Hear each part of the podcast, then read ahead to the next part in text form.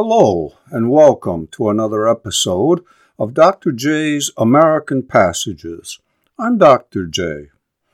Today's American passage is from the Journal of John Woolman. John Woolman was born in rural Burlington County, New Jersey in 1720. He succumbed to a smallpox infection and died in York, England in 1772 his journal is a classic of Christian spirituality. It's also a handbook for progressive social action.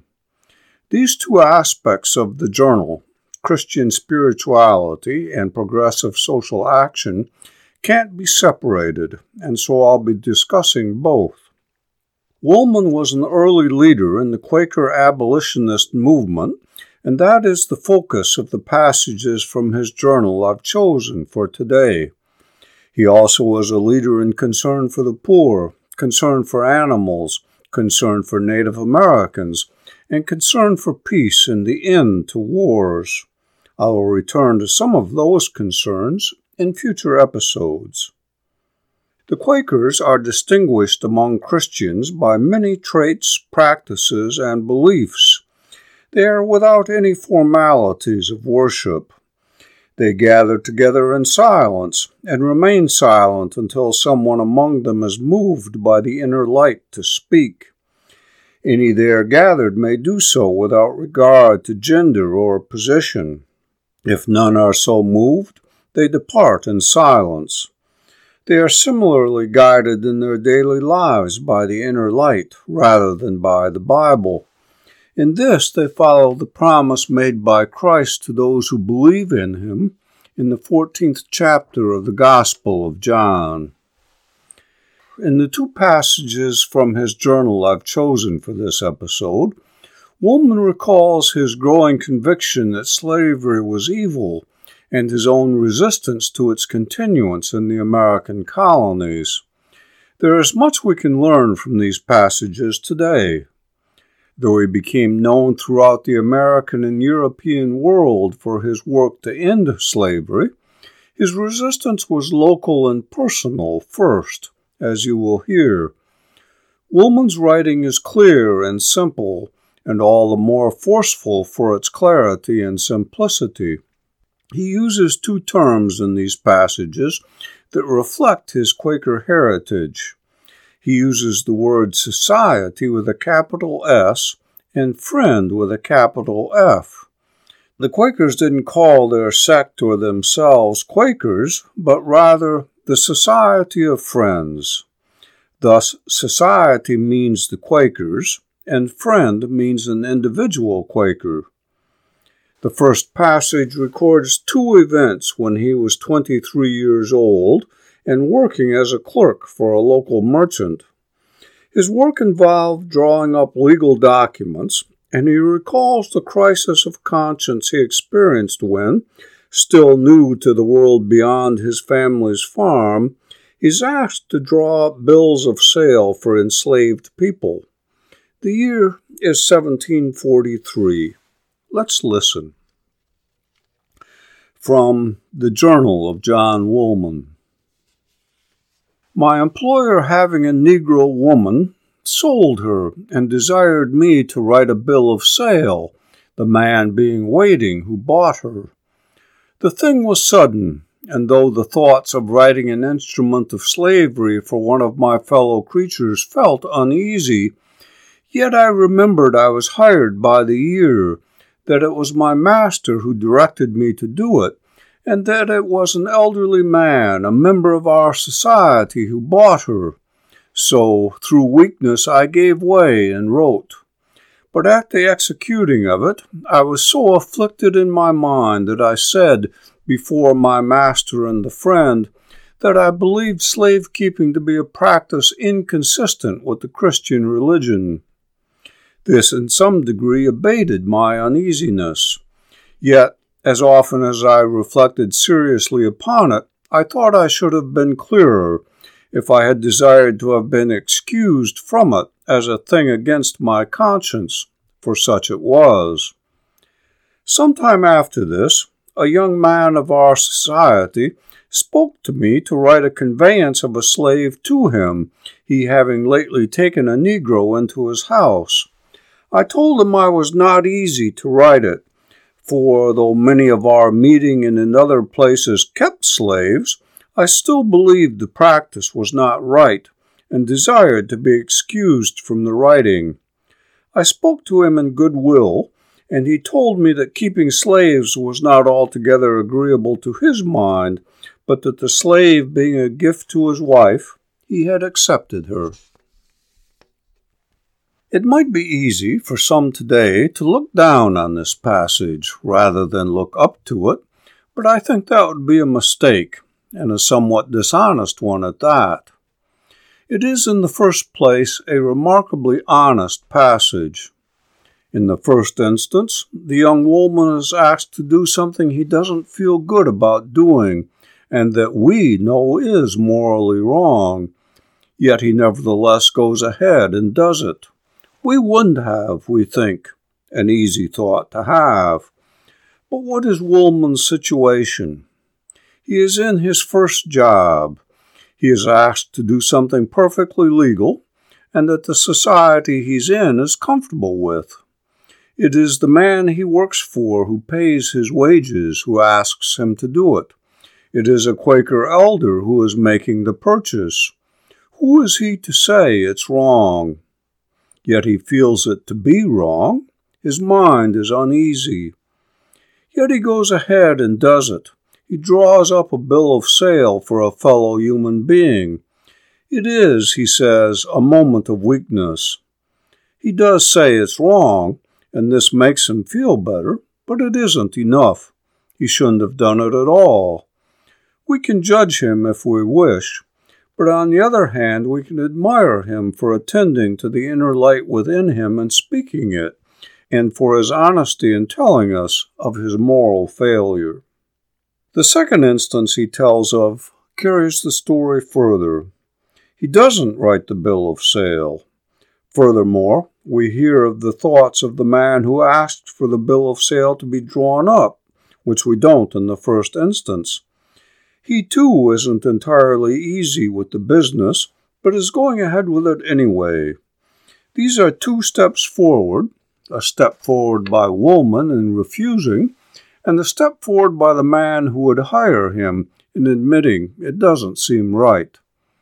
The sale, though, we assume, still takes place. Woolman doesn't try to suggest otherwise. Progress, but not enough progress. Now we skip ahead a few years. In the intervening time, Woolman becomes more involved in the Quaker community, drafting a statement, to take one example, opposing the participation of Quakers in the military struggle between France and England, known widely as the Seven Years' War, and in America specifically as the French and Indian War. Shortly after the publication of this statement, Woolman finds himself twice again approached to draw up a legal document for the conveyance of slaves, in these cases in the form of wills bequeathing slaves. Let's return to Woolman's journal.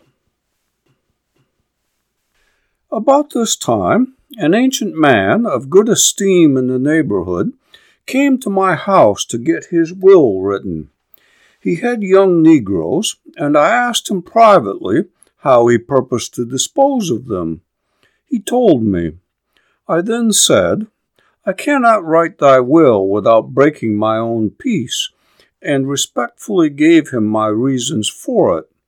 He signified that he had a choice that I should have written it, but as I could not, consistent with my conscience, he did not desire it and so he got it written by some other person.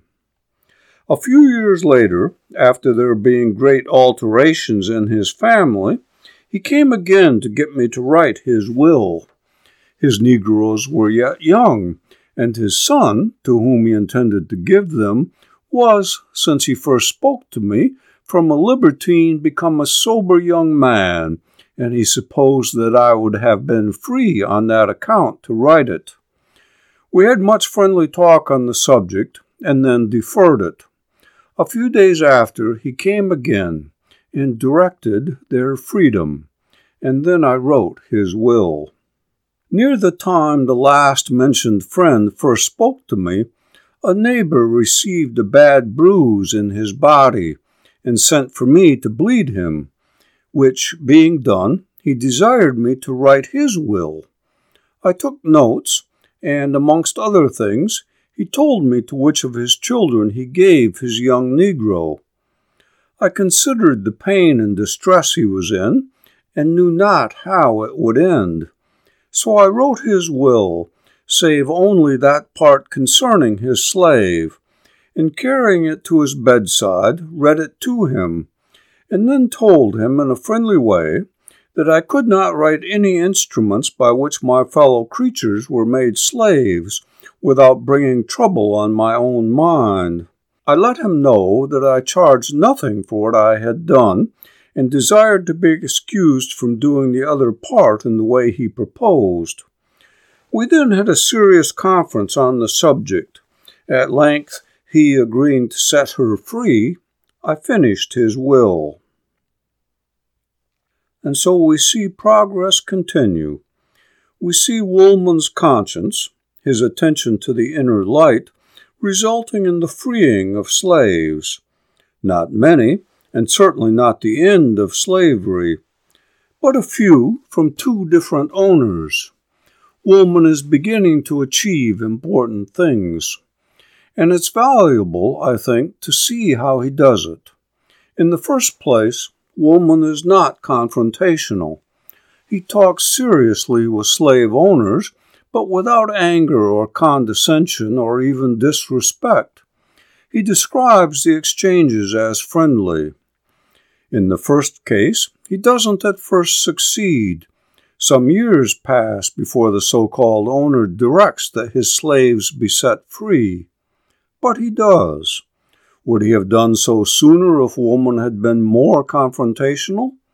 Or might he never have done so at all? The second instance shows again more progress. The suffering, perhaps dying man agrees to the freeing of his slave at the end of their first discussion. Be the change you want to see. Neil Young, among others, has made this injunction familiar to us today. John Woolman was the living embodiment of these words. Being the change you want to see may not seem like much, given the tremendous problems of the world, the global injustice and destruction, but look at John Woolman. I've brought the story to the freeing of a few slaves in the American colonies before the Revolutionary War. Okay, good, but far, far, far from enough. But Woolman's story continues. Recall that he died in England in 1772. What was he doing there? He was there to participate in the London Yearly Meeting of English Quakers, which produced a statement in support of the abolition of slavery. The opposition to slavery in England by Quakers soon was joined by Methodist and other English Christian denominations, and eventually found voices in England's Parliament, as well in English Canada and throughout Europe. By the early years of the 19th century, slavery was abolished throughout much of Europe, as well as in the colonies of England and Spain, including Canada and Mexico. Woolman's home colony, New Jersey, abolished slavery in 1804. Other Northern American colonies and the states that they became did so as well, some sooner and some later. Only the American South held out. John Woolman wasn't alone among the Quakers in his early opposition to slavery, but he felt alone and acted alone until he had compatriots, making some and finding others. Eventually, the Western world turned against slavery. The abolition of slavery came slowly. Would it have come instantly and all at once, what a better world we would live in now. But we can learn from John Woolman's journal how change can come, Not soon enough, but soon, if we become the change we want to see. Until next time, I'm Dr. J.